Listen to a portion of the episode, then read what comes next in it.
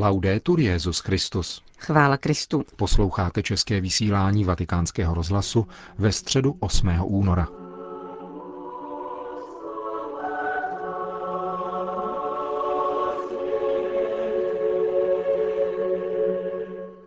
Ve vatikánské aule Pavla VI. se sešlo 6 tisíc lidí, aby si vyslechli pravidelnou středeční katechezi Benedikta XVI. Jejím tématem byla Ježíšova modlitba na kříži. Cari fratelli e sorelle, oggi vorrei con, no, con voi riflettere. Drazí bratři a sestry, dnes bych se s vámi chtěl zamyslet nad modlitbou Ježíše v bezprostřední blízkosti jeho smrti a pozastavit se u toho, co nám podávají svatý Marek a Matouš. Oba evangelisté líčí modlitbu umírajícího Ježíše nejenom řecky, tedy v jazyce, kterým je napsán celý příběh, ale vzhledem k důležitosti o něch slov je uvádějí také v jakési směsici hebrejštiny a aramejštiny. Předali tak nejenom obsah, ale dokonce i zvuk modlitby, jež zněla z Ježíšových úst. Slyšíme tedy skutečně Ježíšova slova tak, jak byla pronesena. Zároveň nám popsali postoj těch, kteří byli při ukřižování přítomni a tuto modlitbu nepochopili nebo pochopit nechtěli. Svatý Marek píše, ve tři hodiny zvolal Ježíš mocným hlasem Eloi, Eloi, lema sabachthani. To je v překladu Bože můj, Bože můj, proč si mě opustil.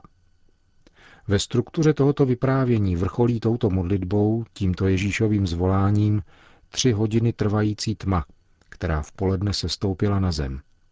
Tyto tři hodiny setmění navazují na předcházející, rovněž tříhodinový časový úsek, který začal Ježíšovým ukřižováním. Evangelista Marek nás totiž informuje, že bylo devět hodin dopoledne, když ho ukřižovali. Z hlediska celkového časového rámce je šest hodin, kdy Ježíš vysel na kříži, rozděleno do dvou chronologicky stejných částí. V prvních třech hodinách od devíti dopoledne vystupují posměšky různých skupin lidí, které vyjevují jejich skepticismus a potvrzují jejich nevěru. Svatý Marek píše, ti, kdo přecházeli okolo, potupně proti němu mluvili. Stejně se mu mezi sebou posmívali i velekněží a učitelé zákona. V dalších třech hodinách odpoledne až do tří hodin mluví evangelista pouze o temnotě, která se stoupila na zem. V celé scéně vystupuje jenom temnota bez jakéhokoliv odkazu na pohyb postav či jejich slova. Čím více se Ježíš přibližuje smrti, vládne tady tma, která padla na celou zem. Celý svět je účasten této události. Temnota obestírá lidi i věci, ale i v této chvíli temnot je Bůh přítomen, neopouští. Tma má v biblické tradici ambivalentní význam. Je znamením přítomnosti i působení zla, ale také tajemné přítomnosti i působení Boha, který je sto přemoci každou temnotu. V knize Exodus například čteme Hospodin řekl Mojžíšovi, přijdu k tobě v hustém oblaku. A dále, lid stál opodál a Mojžíš přistoupil k mraku, kde byl Bůh. A v knize Deuteronomium Mojžíš vypráví, a z hory šlehal oheň až do samého nebe, byla tma, oblačno a mlhavo. Když jste uslyšeli hlas ze tmy, zatímco z hory šlehal oheň, přistoupili jste ke mně. Při Ježíšově ukřižování obestírají zemi temnoty a syn Boží se noří do temnot smrti, aby svým úkonem lásky přinesl život. Vrátíme-li se k vyprávění svatého Marka, k posměchu různých kategorií lidí, k temnotě, která padá na vše, ukazuje Ježíš zvoláním svojí modlitby tváří v tvář smrti, že spolu stíží utrpení a smrti, ve které se zdá, že Bůh není přítomen a zanechává v opuštěnosti, Ježíš je si naprosto jist blízkostí Otce, který potvrzuje tento nejvyšší úkon lásky, totální darování sebe. Třeba, že není slyšet hlas z hůry, jako je tomu v jiných momentech. Při četbě evangelií je patrné, že v ostatních důležitých chvílích pozemského života Ježíš viděl, že se ke znamením otcovy přítomnosti a otcova potvrzení přidával také objasňující hlas Boží. Tak tomu bylo v událostech, které následují po křtu v Jordánu, kdy se rozestoupilo nebe a bylo slyšet otcova slova. Ty jsi můj milovaný syn, v tobě mám zalíbení. Dále při proměnění se pojí ke znamení oblaku slova. Toto je můj milovaný syn, toho poslouchejte. Naproti tomu v nadcházející smrti ukřižovaného nastupuje mlčení. Není slyšet žádný hlas. Avšak laskavý pohled Otce spočívá na daru synovi lásky. Jaký význam ovšem má Ježíšova modlitba, ono zvolání, kterým se obrací k Otci. Bože můj, bože můj, proč si mě opustil? Není snad tato modlitba výrazem vědomí opuštěnosti, pochybnosti o vlastním poslání a Otcově přítomnosti?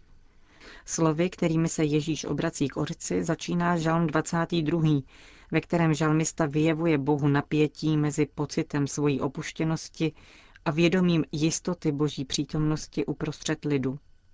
Žalmista se modlí, Bože můj, volám ve dne a neslyšíš, v noci a nevšímáš si mě. Ty však trůníš ve svatyni, chloubo Izraele. Žalmista mluví o nášku, aby vyjádřil veškerou bolest svojí modlitby před Bohem, který zdánlivě není přítomen. Ve chvíli úzkosti se modlitba stává nářkem.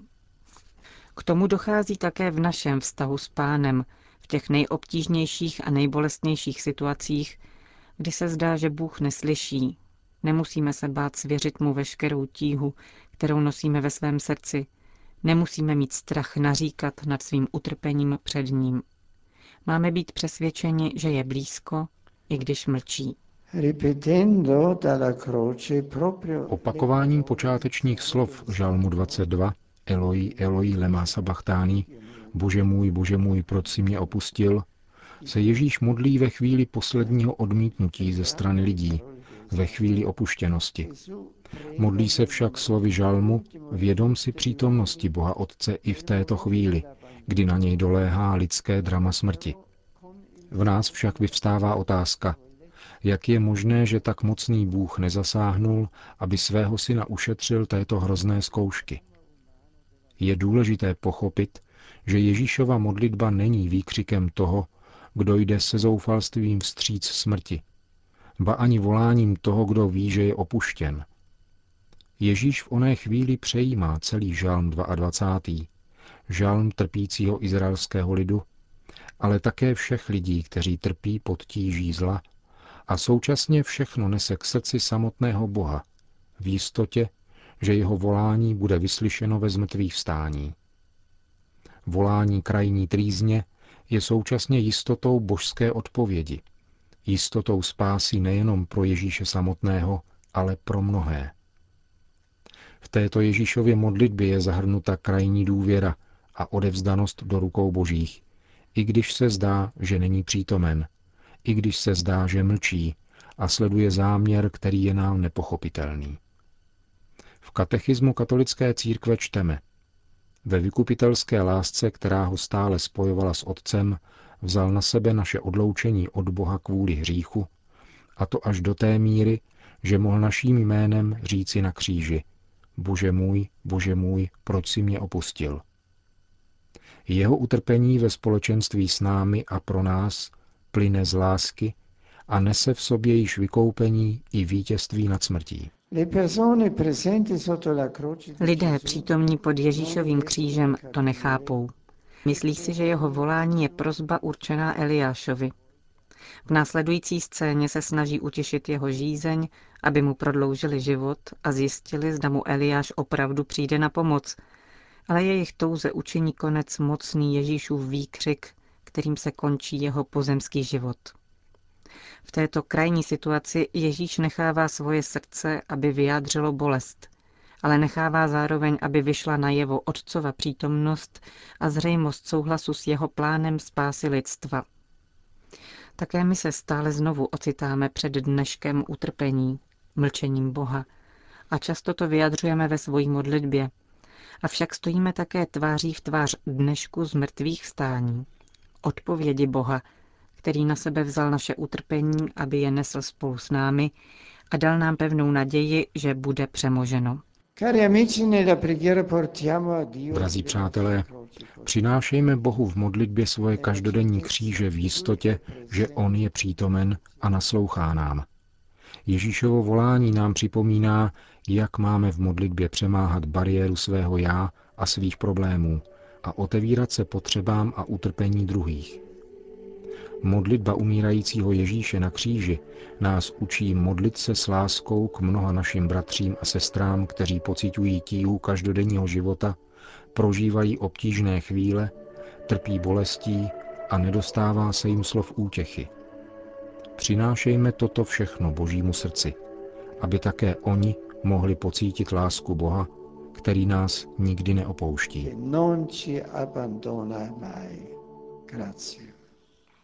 Poté, co odezněla slova katecheze, Benedikt XVI. vyzval k solidaritě s evropskými zeměmi, které v těchto dnech postihly důsledky mrazivého počasí. V uplynulých týdnech zasáhly některé evropské regiony mráz a zima, které zapříčinily vážné problémy a značné škody. Rád bych projevil svou blízkost národům postiženým nepřízní počasí. Zároveň vyzývám k modlitbě za oběti a jejich rodinné příslušníky. Současně povzbuzuji k solidaritě a velkorysé pomoci lidem, kteří trpí těmito tragickými událostmi. Řekl dnes dopoledne svatý otec. Kvůli nepřízně počasí dosud přišlo o život 450 lidí, především na východě Evropy. Po společné modlitbě odčenáš pak svatý otec udělil všem apoštolské požehnání. Sit nomen Domini benedictum. et hoc nunc usque in seculum. Adiutorium nostrum in nomine Domini. Qui fecit celum et terra. Benedicat vos omnipotens Deus, Pater et Filius et Spiritus Sanctus.